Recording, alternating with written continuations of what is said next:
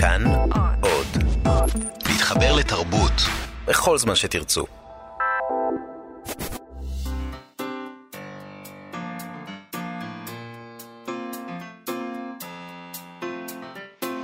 מה שכרוך. עם יובל אביבי ומה יעשה לה. שלום, צהריים טובים ושבוע טוב, מה שכרוך, מגזין הספרות היומי של כאן תרבות, ב-104.9 ו-105.3 FM. איתנו באולפן אה, צוות שלם, איתי סופרין, רות דוד אמיר וחן עוז, שלום גם לכם. כראוי לנו, צוות שלם כראוי לנו. בוודאי, אנחנו דורשים הרבה. יש לנו תוכנית מאוד עמוסה, והיה צריך הרבה אנשים בשביל לעשות אותה. בהחלט. אה, וחוץ מהאנשים הנכבדים האלה, איתי כאן גם יובל אביבי. ומה יעשה לה? שלום. שלום לך. אז מה נעשה היום? היום נדבר עם דוקטור ענבל רשף על ספרה הלא ידוע, בידיון ספרותי ומדע בדיוני, זה יצא לאחרונה בהוצאת אבל רסלינג. זה נשמע כמו שאמרת את זה, ספרה הלא ידוע. אה. והוא גם לא ידוע אולי. נדבר על ספר לא ידוע. אבל לספר קוראים הלא ידוע. הלא ידוע. כן, נכון, ספרה לא ידוע זה מצחיק. אה, היא הייתה צריכה לחשוב על זה קודם. נכון. זה לא אשמתי. זה לא אשמתי. ספרה, אה, ספר חקר... מח- אה, פאוזה, הלא ידוע, בידיון מח- ספרותי ומדע בדיוני. כן. זה שם הספר. אה, יצא, יצא לאחרונה בהוצאת רסלינג. ספר מאוד קריא באופן יחסי למה שקוראים בהוצאת רסלינג. נכון, אה, ממש אפשר להבין מה היא אומרת. נכון. אה, אז קודם כל, כל הכבוד על, ה, על השינוי שעשיתם. אני לא זה- חושבת שהם עשו שינוי, יובל. לא? היא פשוט כותבת בצורה כותבת קריאה. ברור, ו- כן. אתה יודע. לא יודע, אולי יש אנשים שלא אוהבים, ברור. לא, אה, יש שם כמה... אוקיי, בוא תספר לא, לא, על מה. הספר, כן, ואחרי לא. זה זה. טוב, איך שאת רוצה, בסדר. אה, הספר הזה מדבר, אה, הנה עכשיו אנחנו נסתבך, הוא מדבר על תחום רחב מאוד בחוויה האנושית בעצם. התחום של הנשגב, של הלא ברור, של הלא מוכר, שהספרות בעצם נעה עליו, על התחום הזה, בין מה שאנחנו מרגישים למה שאנחנו יכולים לבטא. אה, ומנצלת אותו, אה, ובעצם לא רק הספרות המדע בדיוני, אלא בכלל, כל הספרות עושה את זה, היא מתייחסת לספרות מדע בדיוני, כי לדבריה אה, זה דוגמת קיצון של הדבר הזה. אני חייבת לומר שנגיד, יש, יש, ההגדרה שלה למדע בדיוני כן. מאוד מאוד רחבה. למשל, היא מציינת את מישל וולבק כאדם כן. שכתב מדע בדיוני. אני אה, מתארת לעצמי שנגיד היא חושבת על אה, ספר כמו כניעה, שבה הוא מתאר את של, השלטון המוסלמי בצרפת בעוד כך וכך שנים. כן. אבל אני לא הייתי מגדירה את זה כמדע בדיוני, והיא מתייחסת ל, אה, למשל לדרך אה, לעין חרוד של כן. עמוס קינן, שאנחנו היינו אומרים עליו שהוא דיסטופיה עד היום, כן. היא גם מתייחסת אליו כאל מדע בדיוני. אז אני זה... חושב שהרבה פעמים אנשים מתייחסים אה, אה, למדע בדיוני כעתיד אה, אפשרי, ולנגיד פנטזיה כעבר אפשרי. אה, וברגע שאתה נע לתוך העתיד, הם אומרים, אוקיי, זה מדע בדיוני. אני חושבת שההגדרה שלה דווקא הייתה הגדרה נחמדה. ההגדרה שלה בספר להבדל בין מדע בדיוני לפנטזיה, כן. זה שבמדע בדיוני אה, יש חוקים. מהמם. יש איזה עולם עם נכון. איזה, איזה שהם חוקים. נכון. שבפנטזיה זה לא קיים, נכון. לא מסב... אין חוקים. צריך זה... רציונליות במדע בדיוני, הקורא דורש שזה יתאים לאיזשהו סט של אה, אה, אה, כלים רציונליים שהוא בא איתם לספר, בפנטזיה אתה יכול לעשות מה שאתה רוצה. אה, יכול להיות שבגלל זה אני יותר אוהב מדע בדיוני מאשר פנטזיה, כי אתה בכל זאת, אה, זה, מרגיש, זה יותר קרוב לריאליזם מאשר הפנטזיה, למרות שבש... אתה פשוט אדם כל כך רציונלי, שזה פשוט... אה, מה. מה אנחנו יכולים לעשות? אני כל כך לא... שתי רגליך נטועות בקרקע. אני כל כך לא רציונלי, שאני חייב שהספרות שלי תהיה ריאלית. יפה. כל, אה, כל זעזוע קטן עלול להפיל אותי מרגליי.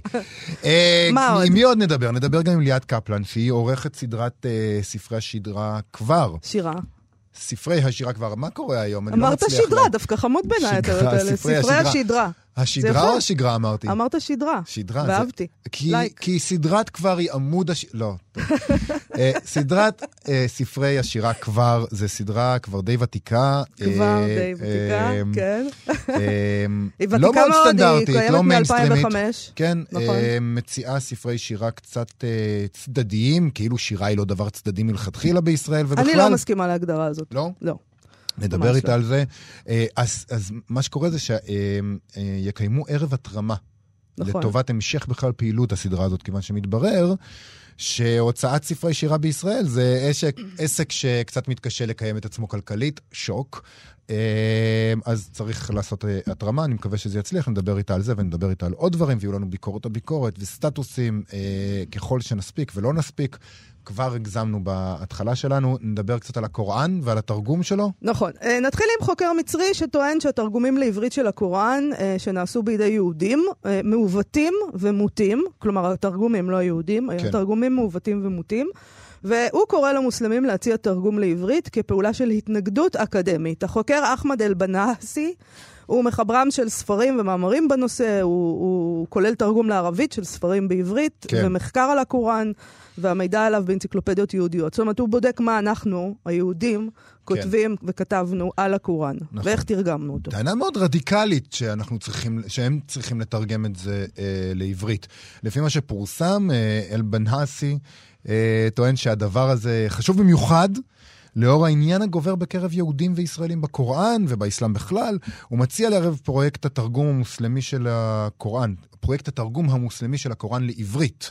אה, ערבים שחיים בישראל, כולל את ראש התנועה האסלאמית, השייח' ראיד סאלח. אה, לטענתו הם יודעים עברית ומכירים את ה... התרבות הישראלית והיהודית, והוא אומר, הוא כותב שם, יש לזה חשיבות אקדמית ופדגוגית. אה, זה נושא רציני ורגיש בגלל המקום המרכזי שיש לקוראן בלבבות מוסלמים ברחבי העולם, וגם בגלל המסורת של עוינות ושנאה הדדיות בין ערבים ומוסלמים לבין יהודים ומדינת ישראל. הוא מסביר שמשכילים יהודים, מתרגמים ומזרחנים היו הראשונים לתרגם את הקוראן לעברית, בחלקו או במלואו. הם עשו זאת ממגוון סיבות, שחלקן, אם לא כולן, קשורות להיבטים הדתיים והפוליטיים של הסכסוך בין יהודים למוסלמים.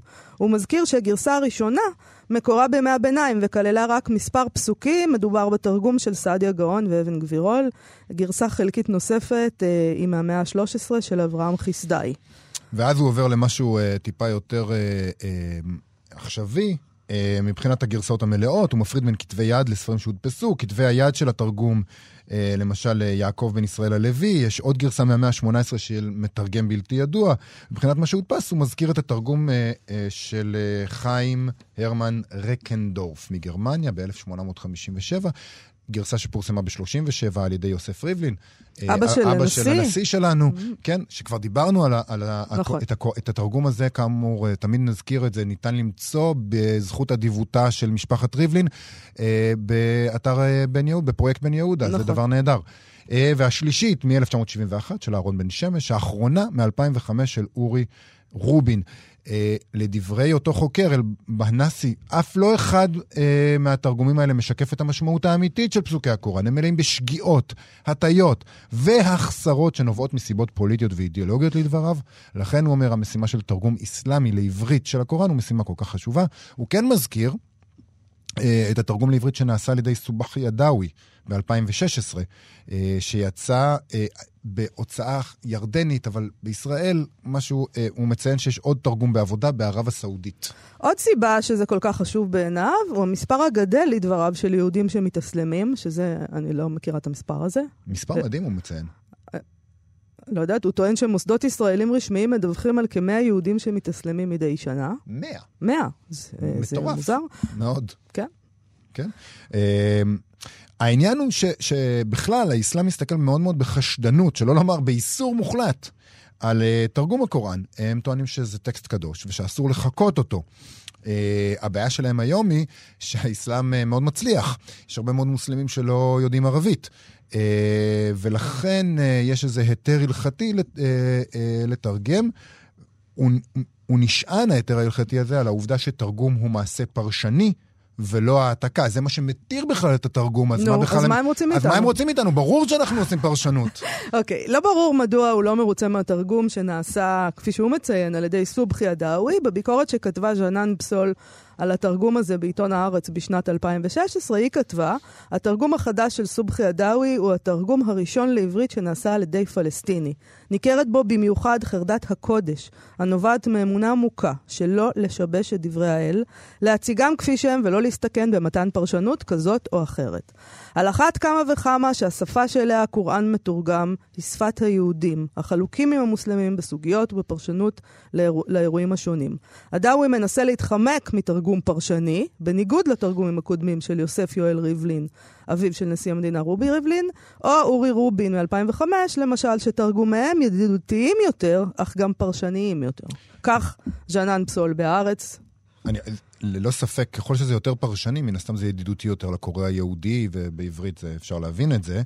אה, היא גם מציינת שם שבהקדמה לתרגום הזה של... אה, אמ, של, אה, של עדאווי, כן.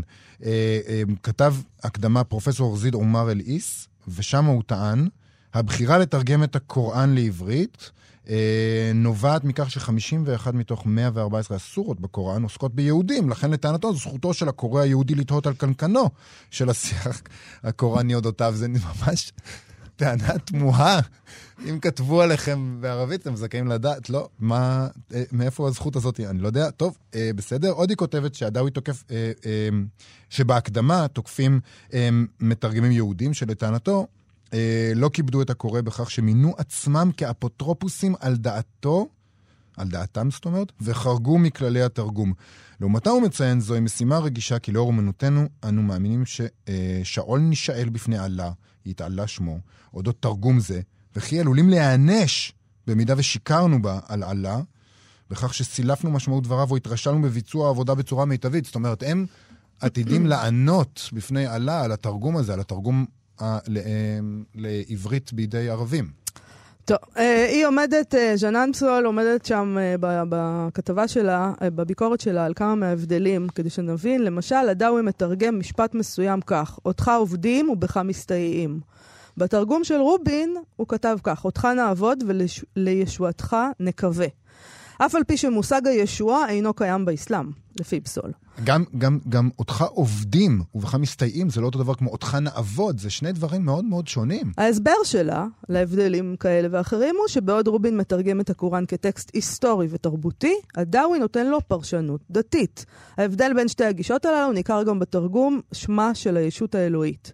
הדאווי קורא לה אללה, ורובין תרגם אותה לאלוהים. אני חייבת uh, להגיד לך שאני לא כל כך ברור לי את הטענה פה, כן. משום שאנחנו, אם אנחנו מתרגמים מערבית לעברית, אז בערבית אללה, תרגום לעברית זה אלוהים. על הישות, אה, אה, מדובר פה בישות אלוהית, כן. לא באדם, או... ב, מה זאת אומרת? בתרגום של המלך, של התנ"ך כן. לאנגלית, כן. אז... לא כתוב שם אלוהים, כתוב שם God. כתוב שם God, נכון? נכון. נו, מה זאת אומרת? זו טענה טובה, למרות שאני לא אינטואיטיבית אומר ש... שאם נגיד הייתי צריך לתרגם את זה, למרות שהערבית שלי מאוד מאוד חלודה, אה, כן הייתי שומר על אללה. ברור, כי אתה ליברל נודניק, כאילו, ואתה עכשיו משחק אותה... אתה לא, תופס את העמדה הנכונה, את הקינה הפוליטית. אתה תופס אותה תמיד, אולי תפסיק. אני אגיד לך למה. כי אה, היהודים יודעים מה זה אללה. ואני חושב שמי שקורא את uh, התנ"ך בתרגום לאנגלית לא יבין מה כתוב שם אלוהים.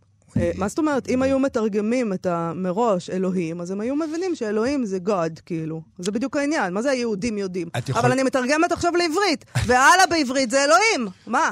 אז אה, כן, זו שאלה סבוכה. אני חושב שאי אפשר לפתור אותה כלאחר יד. אני... אה, אני כן חושב ש... בסדר, תכתבו, תכתבו על זה, אתם מחקרי ספרות ותבלבלו אותנו. אני יכול להבין למה אה, ערבי שרואה שמתרגמים הלאה לאלוהים, יגיד, אוקיי, זאת uh, פרשנות uh, שנובעת מאידיאולוגיה דתית. כן, זה יכולה תסביר, להיות טענה תסביר, כזאת. תסביר, למה? כי שמו הוא אללה. מה זאת אומרת שמו הוא? זה לא אדם. אבל יש שם עוד, מתרגמים, אנחנו מתרגמים מערבית. נכון. אני רוצה להגיד גם... הישות האלוהית קוראים כן. לה אללה. ועל כן, בעברית זה אלוהים. מה לא ברור? אמ, אני אוקיי, רוצה להגיד שאנחנו נשענים גם בוויכוח המאוד עקר הזה, דרך אגב. אבל כיפי. אה, מאוד כיפי. על ההנחה המבוססת הזאת שביהדות, נצרות ואסלאם האלוהים הוא אותו אלוהים, וזה רק...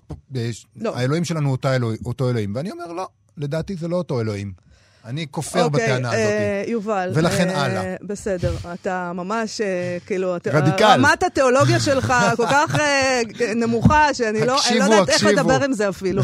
קודם כל, אה, הגיעה לנו כבר תגובה לדיון אה, בתרגום, ה, אה, בתרגום הקוראן. נכון, ירון גולדשטיין כתב לנו, אחד הרגעים המכוננים שלי היה כשקראתי את התרגום לגרמנית של בובר לתנ"ך. פתאום קלטתי כמה מיסיונריות הייתה בתרגום הפרוטסטנטי ועוד כמה תרגומים. באמצעות התרגומים האלה הם הצליחו להוכיח כמה דברים. למשל, שהנס האלוהי אפשרי, ומתוך כך קיומו של ישו, ועוד הרבה דברים. בובר ורוזנצוויג החזירו את הצד היהודי לתמונה, וכולם מוזמנים להציץ בתרגום. יכול להיות שמאחורי הסיבות שהוזכרו בעניין התרגום של הקוראן, קיים גם החשש של התערבות תיאולוגית זרה. כן, אני נראה לי, נראה לי הגיוני שכשאנשים מתעסקים בטקסטים דתיים, אז הדת שלהם תיכנס אה, לעניין. זה באמת אה, נראה הגיוני. אני לא חושבת שזה הגיוני. אגב, אם זה נעשה, זה לא בסדר. כלומר, אתה מתרגם טקסט, אז אתה מתרגם את הטקסט. מה שכתוב שם, תתרגם את זה. כאילו, מה זאת מה אומרת? שווה הטקסט אם אנחנו לא שולטים בו? נכון. אה, אגב, לשלוט בטקסט. אה, ראית מה עשיתי פה? וואו, איזה קישור מדהים. קדימה. הרבה מאוד אנשים מתייחסים אל הספרות כאל מקום שמבאר את החיים שלנו, כן? אה, שמסביר לנו איך אנחנו מרגישים, או לפחות מחקה את החוויה שלנו כדי לתת לנו פרשנות לחוויה, או, או לכל הפחות קתרזיס והזדהות. אבל בספר החדש, הספר החדש שנקרא הלא ידוע, של דוקטור ענבל רשף, לא הספר הלא ידוע שלה, אלא הוא נקרא הלא ידוע. הספר הלא ידוע החדש.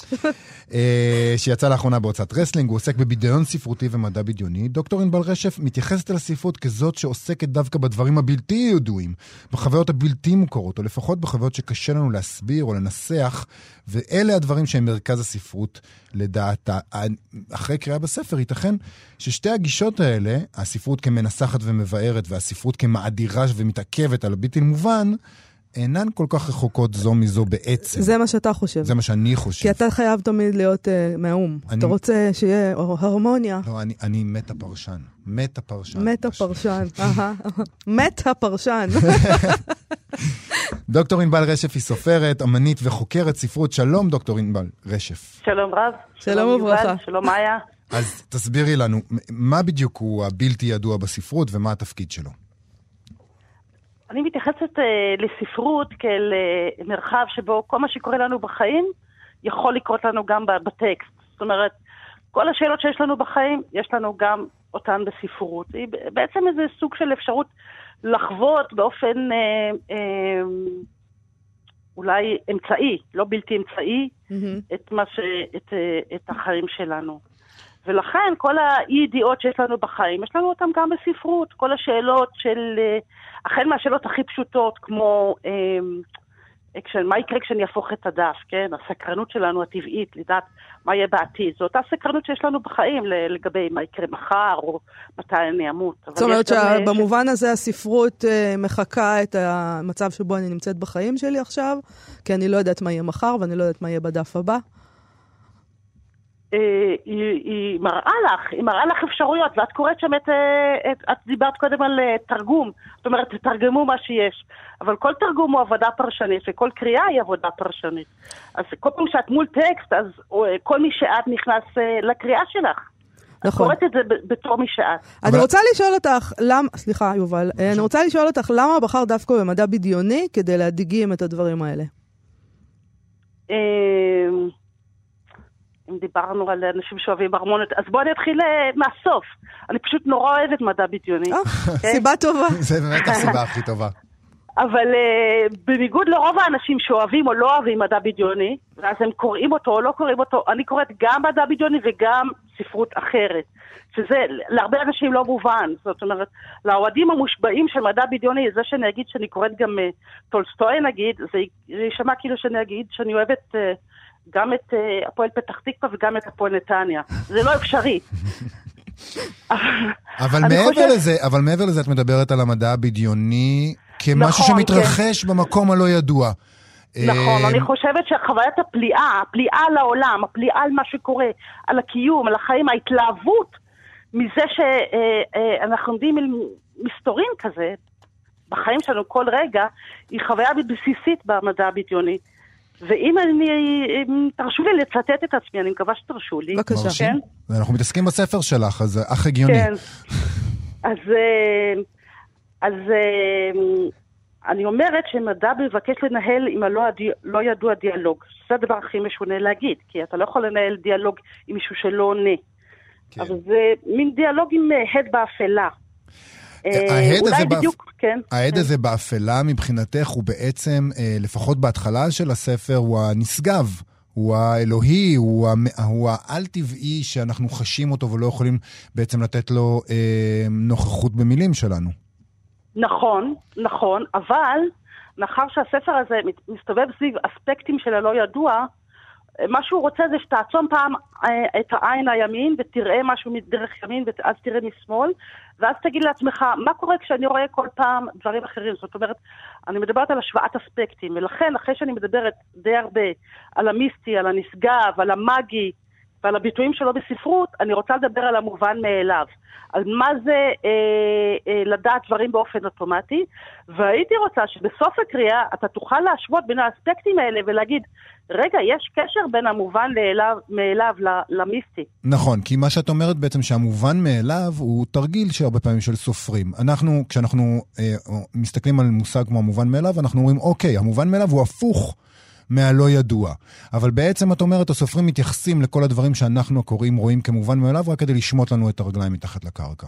נכון, אני חושבת שהרבה מאוד מחוסר הידיעה שלנו הוא בקשר לדברים שנדמה לנו שאנחנו יודעים באופן אוטומטי, שאנחנו לא שמים לב מה אנחנו יודעים ומה אנחנו לא יודעים, כי נדמה לנו שאנחנו שולטים בדברים האלה, אנחנו עוברים הלאה.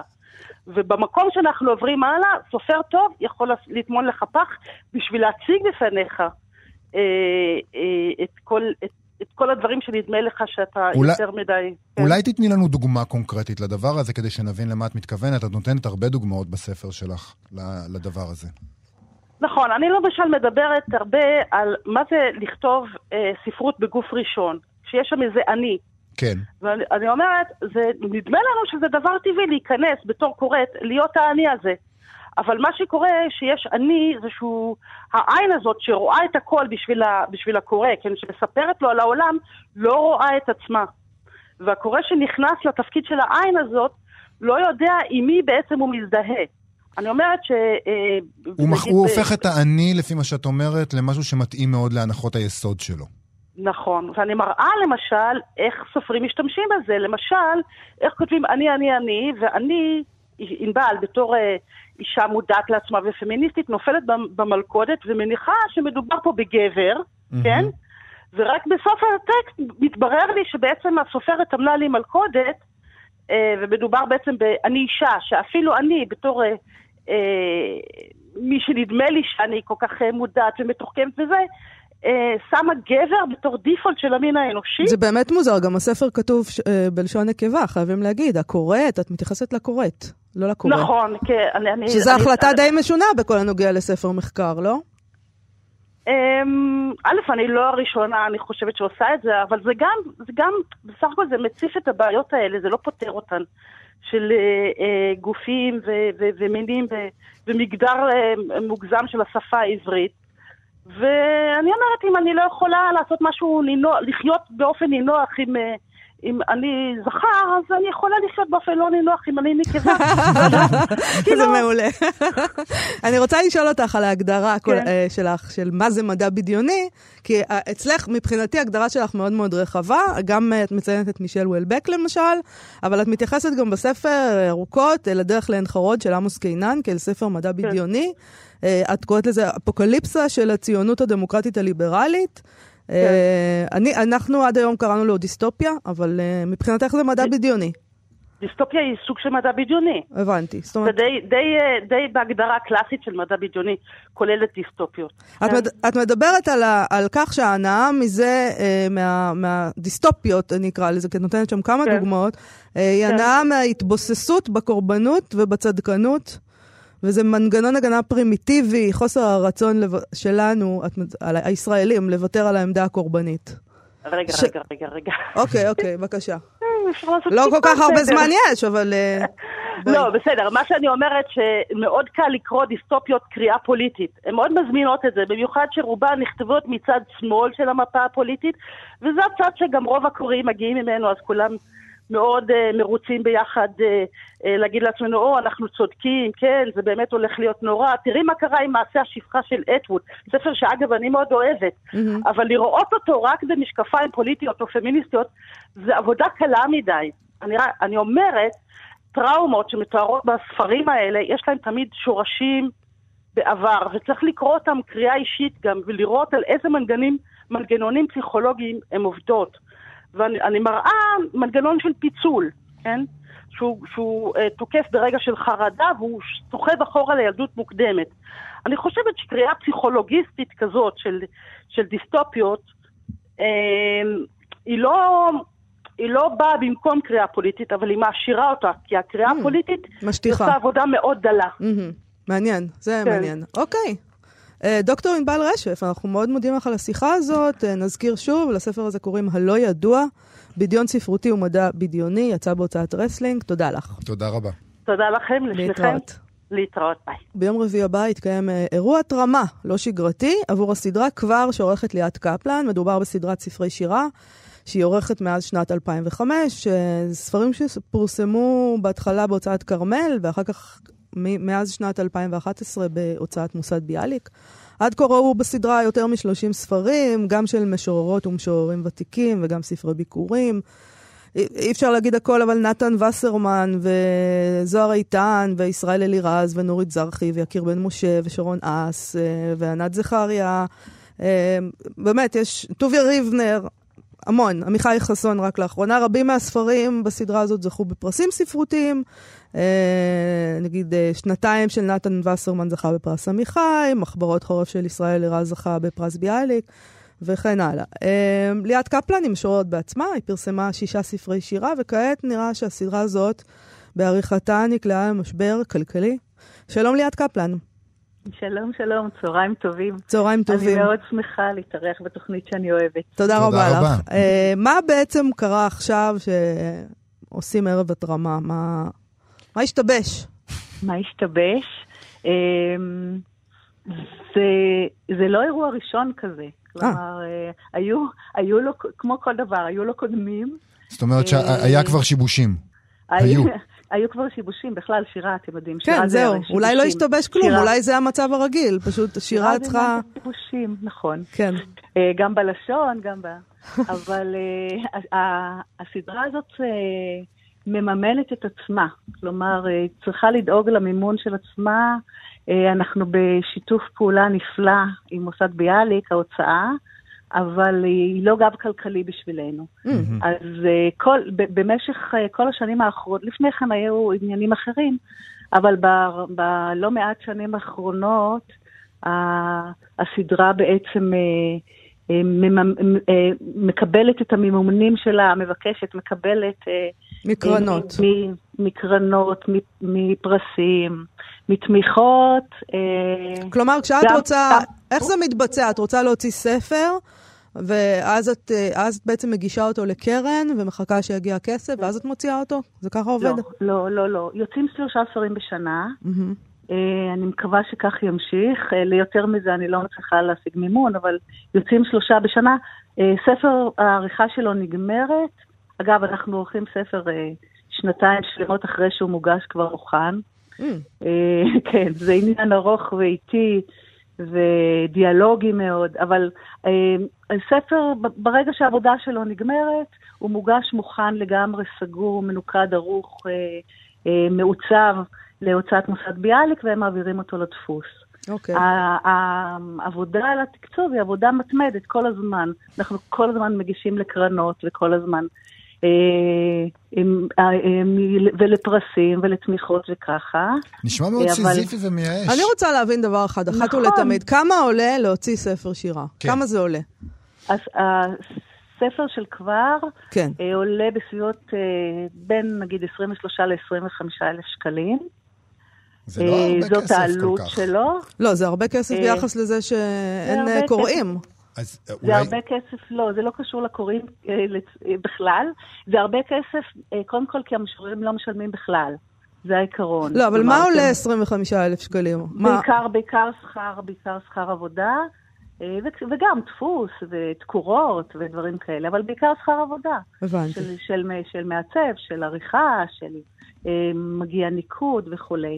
וכאן- ובאמת זה הדבר, זה הדבר שהצלחנו טיפ-טיפה להוריד במשבר האחרון, את העלות שלו, משום שלמשל אחד המשוררים מתנדב לנקד את הספרים בל- אה, בלי תשלום. Mm. אז ירד חלק מזה.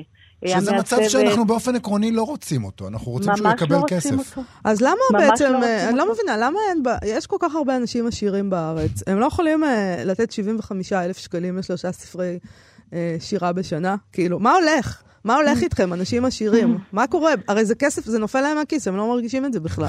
מה קורה? הם, אוקיי. הם נעשו עשירים כי הם מרגישים את אה, זה. אוקיי. ככה נעשים עשירים.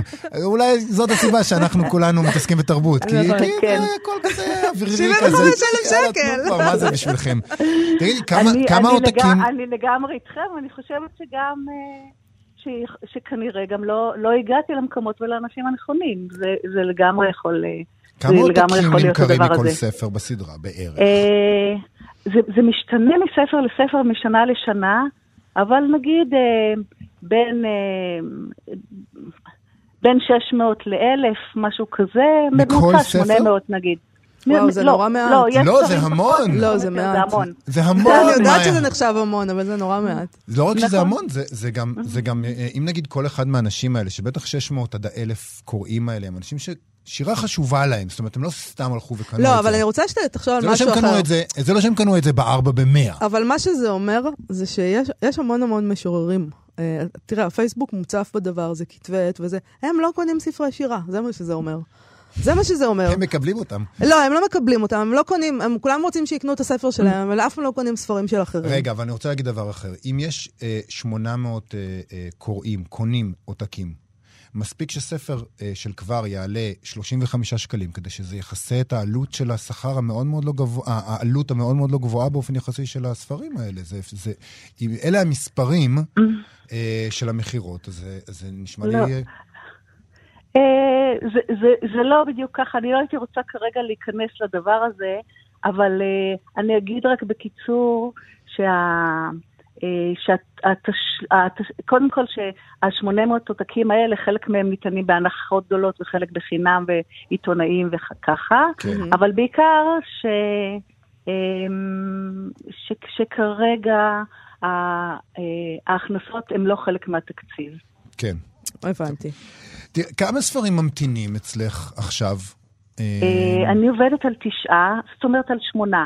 אחד צריך לצאת השבוע, זה ספר אה, שנקרא עוד לעוד, זה ספר של טובי ריבנר, Mm. הוא בן 95, הנער, כן. כל הכבוד לו. אה, וזה הספר השלישי שהוא כתב, שהוא מפרסם בשנתיים האחרונות, אה, וזה ספר נפלא מאוד, אה, אני מקווה שיהיה לנו זמן לקרוא שיר, שיר שלו בסוף. אה, יופי. אה, ו- ועוד שמונה שבעצם אני עובדת במקביל על הספרים לשלוש השנים הבאות. אני רוצה לשאול אותך, ליאת, מה, אה, איך את היית מאפיינת את, ה, את הסדרה הזאת, את הספרים שאת בוחרת להוציא? מה הם, אם בכלל, אה, אפשר לאפיין כן. אותם? אה, זה, זה, שאלה נורא מעניינת, כי מצד אחד, כל אחד הוא... אה, הוא, הוא מאוד, הם, אין חבורה, אין קבוצה, אין פואטיקה, אין אידיאולוגיה, כל ספר מאוד מאוד שונה מכל רעיו. אה, דרור אה, בורשטיין אמר פעם, אם כבר אז כבר, אם משקיעים כבר כל כך הרבה בכל ספר, אז אה, לא צריך לחשוש מפראות, או מחוסר פופולריות, או ממכורות נמוכות. כן, הוא אומר שזו סדרה שמאפשרת לכל ציפור לעוף לדרכה, פראית כמו שהיא. יפה. אז מצד אחד לא, אין, אין, אין דמיון בין הספרים. מצד שני, כן יש, יש דברים שאני מחפשת לגמרי. אני מחפשת שירה שהיא לא רק איכותית, אלא גם יש בה משהו ממש חדש. בפואטיקה, בשפה, במוזיקה, במורכבות שלה. אני מחפשת אה, שירה שמדברת, שירה שהיא דיבור שהוא רענן ואינטימי, אה, לפעמים זה עם משוררים אחרים, עם אומנים אחרים, עם תרבויות אחרות, אה, אבל שזה, שזה שיחה, שזה לא הדיבור הפנימי הזה, כן, אני נוגעת בטבור בטני ואני מדברת על עצמי ועל עצמי ועל עצמי, זה, נהד, זה אולי נהדר, יש כאלה המון, אה, זה לא מה אפשר שאת למצוא רוצה. את זה בכל מקום. זה לא מה שאני מחפש לסדרה הזו, אוקיי. וגם הסדרה הזאת לא מחפשת ספרים שהם, אה, אה, שהם מיינסטרים, ספרים מאוד טובים, מסודרים, אה, שיקנו אותם, זה לא מה שהסדרה הזאת מחפשת. לפני זה אולי שאנחנו... עוד סיבה שלא כל כך קונים. כן. לפני שאנחנו אה, אה, קוראים שיר, אה, תספרי לנו את זה בשתי מילים על הערב הזה, שזה בעצם הסיבה שהתכנסנו כאן היום. נכון. אה, את הערב הזה קודם כל אה, יזמו, אה, כלומר, הגענו, הגענו לשוקת שבורה, ואז דיברתי עם, עם המשוררות והמשוררים של כבר, ויזמו את השלושה, אה, שלוש נפשות אה, נפלאות, אה, מאיה טבת דיין, עמיחי חסון ושרי שביט, ואמרו בואו נעשה ערב שדרכו, דרכו נשיג תרומות, רות קלדרון תרמה בנדיבות את בית עלמא, לא את כולו, אלא ערב אחד, וכל, וכל מי שמשתתף בערב אה, כמובן אה, משתתף ללא עלות. הערב אה, יתחיל מוקדם בשש בערב, ויד מאוחר. זה יקרה ביום רביעי הבא, בעוד שבוע וחצי. עוד שבוע וחצי, בשלושה עשר אה, לשלישי, החל משש בבית עלמא בחור שד"ל בתל אביב. נזכיר, ויהיו... נזכיר בקצרה כמה הרצאות שיהיו שם, כי אנחנו קצת אה, לחוצים בזמן. נגיד, אה, אה, נמרוד מתן ידבר על מחסומי כתיבה, דקארד, קפקא וזבלד, ואריאל הירשפלד, פרופסור אריאל הירשפלד ידבר על המוזיקה של השירה, ויהיו הקראות שירה של כן, אלכס בן ארי. כן, ורק ידבר על אחי זעיר שונו אפס, ויהיו הקראות, ויהיו, ויהיו שיחות, שיחות עם נורית זרחי, עם אורי בלום, ועם שרה בלאו, ומוזיקה של מיטל מיכאלי. ועכשיו אה, אנחנו ממש חייבים לסיים, אז בואי אה, נקרא שיר קצר. קצר? כן. טוב. אה, אם קצר, אז שיר אהבה, אני מזכירה, טובי ריבנר, בן 95, כתב את זה השנה. איך לומר, אני אוהב אותך. לא משום ולא בגין, לא הרבה ולא במקצת. לא סתם כך ולא בדין. לא בכדי ולא כי. לא כי מצאתי ולא כי מצאת. אם תחבקיני ואם תעזביני לבדי, אני אוהב אותך בכל מאודי. יפה. תודה רבה. אז אם אתם רוצים וואו, לעזור... וואו, ליאת קפלן uh, וטוביה ריבנר, uh, איזה יופי. אתם רוצים לעזור לסדרת כבר שתמשיך להוציא ספרים מעין אלה, זה יום רביעי הבא, ה-13 בחודש, בעלמה, בית לתרבות עברית. Uh, כל ההכנסות כאמור אה, יוקדשו לספרים, לשירה. נהדר. תודה רבה ליאת קפלן. תודה רבה לכם. תודה רבה. בפינת הסטטוס היומי היום, אה, יש לנו שני סטטוסים אקטואליים. הראשון הוא של אסף שגיב, עורך הוצאת שלם, אה, שהוא מתייחס בו בצורה פרשנית, ספרותית, משעשעת למדי, לפרשיות, לפרשיות הפוליטיות פליליות, שמסעירות בימינו את משרד ראש הממשלה. את משרד ראש הממשלה. את הבית בבלפור. את כולנו. ואת כולנו. את כולנו. בדיוק. אה, כך כותב שגיב. אני אקריא או את תקריא? בבקשה. לא, לא, תקריא, תקריא. אוקיי. בשיח הציבורי יש כרגע שלושה נרטיבים מתחרים בעניין היועץ המשפטי וחקירות ראש הממשלה, וכל אחד מהם מלווילי מאוד. נרטיב אחד, הרווח בקרב הביביסטים הקנאים ביותר, מציג את מנדלבליט ואת המערכת שבראשה הוא עומד כמין קפטן אחאב המנהל מרדף אובססיבי אחרי הלוויתן הלבן הגדול, הלו הוא מו ביבי דיק. מובי מדיק. שזה פשוט, למה הוא חשב על זה ולא אני? מובי מדיק. נרטיב מנוגד, הרווח בקרב האנטי-ביביסטים הקנאים משמאל, מתאר את היועץ כמין ברטלבי, הממאן בעקשנות לעשות את המתבקש ממנו. הגש נגד נתניהו כתב אישום על שוחד בפרשת הצוללות. הייתי מעדיף שלא. ולבסוף, הנרטיב של ההסברה הימנית הרשמית, שנתקל בו שוב ושוב לכל אורך מערכת הבחירות, שניתקל בו שוב ושוב לכל אורך מערכת הבחירות, מציג את היועץ המשפטי כקברניט של ספינת העבדים בסיפור בניטו סרנו, אדם שהמספר תמה על התנהגותו המשונה עד שמתברר המצב לאשורו. הוא כבר אינו שולט בספינה, שנפלה בידי העבדים המתקוממים, ולא נותרה לו ברירה אלא לעשות כמצוות משרתו הסנגלי בבו, המשגיח עליו מקרוב, והרי זו המטאפורה המושלמת לתפיסת הימין, את מה שהוא מכנה שלטון הפקידים. המדינה כספינה הנכפפת בחשאי למרותם של עבדים מורדים, אשר הפקיעו אותה מידי אדוניה החוקיים. טוב, זה סטטוס מבריק. נכון. אני מאוד אוהב את זה. אני מאוד אוהב שמשתמשים בספרות כדי, לה... בספרות כדי להבהיר אה, עניינים אקטואליים ופוליטיים. סטטוס מבריק. אה, הכל כבר קרה אצל אה, מלוויל, זהו. לא אני לא חושבת, אה, מלוויל, אה, כבודו במקום המונח, בהחלט, אבל אני, נכון. אני רוצה להגיד לך שהכל קורה. אצל אסף שגיב בפייסבוק. אה, אנחנו מדברים פה על אה, בחור אה, שמרן, ימני, שממש, זה, זה מאלה שאנחנו תמיד מחפשים. כן. כאילו, אנחנו אומרים, איפה אבל האינטלקטואלים האלה? הנה, אסף נכון, שגיב. נכון. הוא תעקבו, כזה. תעקבו אחריו בפייסבוק. אל תעקבו אחריו, אנחנו נביא לכם את הדברים אה, הטובים. לא, הוא לא, אפשר גם, אתה יודע, הוא מוציא ספרים, אה, הוא עורך ספרים שהוא כן, מוציא במרכז שלם. אה, הוא את ההגות שכדאי לקרוא בעיניו, ושווה, כן, בהחלט. נכון. מבריק. נעבור לעניין אקטואלי אחר. גם הוא בעצם פוליטי. אוי, לא, פוליטי. אוי, לא, פוליטי. אה, העיתונאית והמבקרת מעיתון הארץ, יוהנה גונן, כותבת אה, על ענייני הסופרת גלית דיסטל הטריביאן. אה, גלית דיסטל הטריביאן התראיינה בהארץ לפני שבוע, נדמה לי, או שבוע וחצי. ניסתה ככה לגמד את הפרשייה שבה טענה שזכתה פעמיים בפרס ספיר. לקרוא לזה פרשייה זה גם הגזמה, אבל בסדר. פרשייה. אוקיי. יוהנה גונן כותבת בעצם על, על מימד של הפייק ניוז. כן. אבל אנחנו נתמקד בעניין הספרותי. אה, ככה היא כותבת, יונה גונן. כך תיארה דיסטל אטבריאן אה, בשבוע שעבר את התקרית שבה היא שיקרה לגבי פרס ספיר.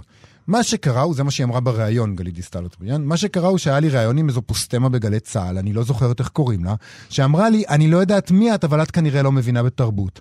אז עניתי לה, הלו, פעמיים פרס ספיר, אבל לא אמרתי כלת פרס ספיר. מאז כל הטוקבקים זוכת פרס ספיר מטעם עצמה.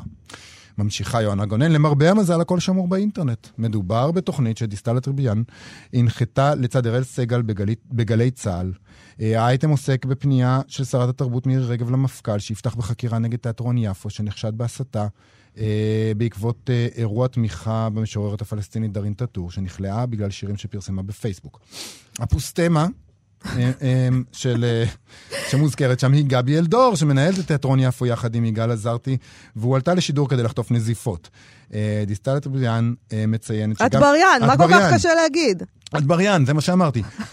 מציינת שגם היא חוטאת בכתיבה, ומקריאה לאלדור פרפרזה הפוכה על השיר של טאטור. להלן תמלול של הקטע הרלוונטי שמגיע מיד אחר כך. א', עם מי אני מדברת? אלדור, אלדור. גבי כן. אלדור אומרת לה... א', עם מי אני מדבר? אני מקריא דיאלוג. שיבינו על מי, מדבר. אוקיי. אלדור, א', עם מי אני מדברת? עם גלית. זה בסדר היה? אוקיי. אני לא רוצה להגיד כל פעם מי אומר. נו, נו, נו. עם גלית. משוררת? שחקנית? אני לא מכירה אותך. סופרת. זוכת פרס ספיר פעמיים, אני סופרת. אה, איזה יופי. יש לך שם משפחה בטח מוכר, כי גלית אני לא מכירה. דיסטל, אתה... אני לא... מה זה? מה שם המשפחה של גלית? היא שואלת וכולי. בקיצור, אה, אראל סגל אומר, טוב, אתם לא בשיחת היכרות פה, יאללה, אז גלית דיסטל אטבריאן אומרת לה, גלית דיסטל אטבריאן, מה שהייתה צריכה להגיד לה מההתחלה, בסך הכל שאלה אותה אם היא מדברת. הסיפור הוא, וזה מה שיואנה גונן כותבת, אלדור לא אומרת, את כנראה לא מבינה בתרבות, אלא נכון. מנסה לברר עם מי היא מדברת, אה, לבסס את הטענה שלה שיש הבדל בין הסתה לבין שירה. וגלית אה, דיסטל אטבריאן לא אומרת, אה, לא פעמיים פרס ספיר, אמירה שהייתה כוללת גם את מי שהייתה רק מועמד ברשימה, אלא מציין במפורש שהיא זוכת פרס ספיר פעמיים. אה, נמשיך להקריא את זה. בפוסט דיסטל אטבריאן העלתה עוד באותו יום, היא מתארת את השיחה באופן די מדויק, אבל בריאיון בשבוע שעבר, הפרטים כבר השתנו בשיטה המוכרת, זו השיטה של הפייק ניוז. העובדות הוחלפו בגרסה קרובה מספיק. שמאלנית אנונימית לעגה על דיסטל אטבריאן, והיא, לו היא מצידה, אמרה את האמת, וסתם מעלילים עליה מאז. בדרך גם ההקשר המקורי הוא עלם לחלוטין. איכשהו צלחנו רוצה, את הסטטוס הזה, אני אלוהים. רוצה אה, לפתור את זה. מה שקרה כאן זה פשוט אה, בעיית אגו קלה או כבדה. אה, אני מניחה, כמובן שבהכל אשמים המפיקים, תקשיבו טוב, רות ואיתי, המפיקים אשמים בהכל. אני מניחה שהמפיקה בגל"צ אמרה לגבי אלדור, לפני ש... כשהיא ביקשה ממנה לעלות לשידור, היא אמרה לה, אני מזמינה אותך לדבר בתוכנית של אראל סגל. אה, ואז כשגלית דיסטל פתאום צצה ושאלה שאלה, אז היא פשוט שאלה אותה עם מי אני מדברת. אה, זה אגב קרה לנו גם כאן בתוכנית, יובל, כמה פעמים, על אף שהתוכנית הזאת היא של שנינו, היה, קרה פה. אה, זה תמיד משונה כשהמרואיין שואל את המראיין מי הוא. אבל גלית דיסטל משום מה נעלבה מזה עד עמקי נשמתה כנראה, והיא ממשיכה בכך עד היום. אתה יודע, זה רק עניין של אגו, אולי מה שהיא צריכה בסך הכל זה אהבה וחיבוק. אה, אה, כולנו צריכים את זה, אבל כאלה, יש כאלה שצריכים את זה יותר, אבל אני מודע שזה לא כל כך קל להעניק אהבה אה, ככה בחינם. לא קל.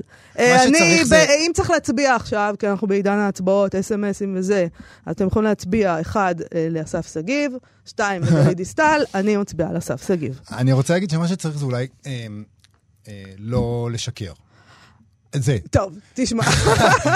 לא, תראי, אני לא אומרת לא לשקר, כל אחד משקר. מי כמוני יודע שעושים פדיחות בשידור. רגע, לפעמים רגע, אתה אומר דברים שלא התכוונת. נכון. גם כמראיין. נכון. אתה יוצא לך כל מיני פדיחות. נכון. אפילו התוכנית כבר אני יכול לספור איזה ש... פעמיים שלוש שעשיתי פדיחות. והעניין הוא להגיד... רק פעמיים שלוש? אה, בתוכנית הזאת. בתוכנית הזאת, בתוכנית הזאת. אני לא מדבר על כל ההיסטוריה האחרונה שלנו, ששם באמת אוי והזמיר.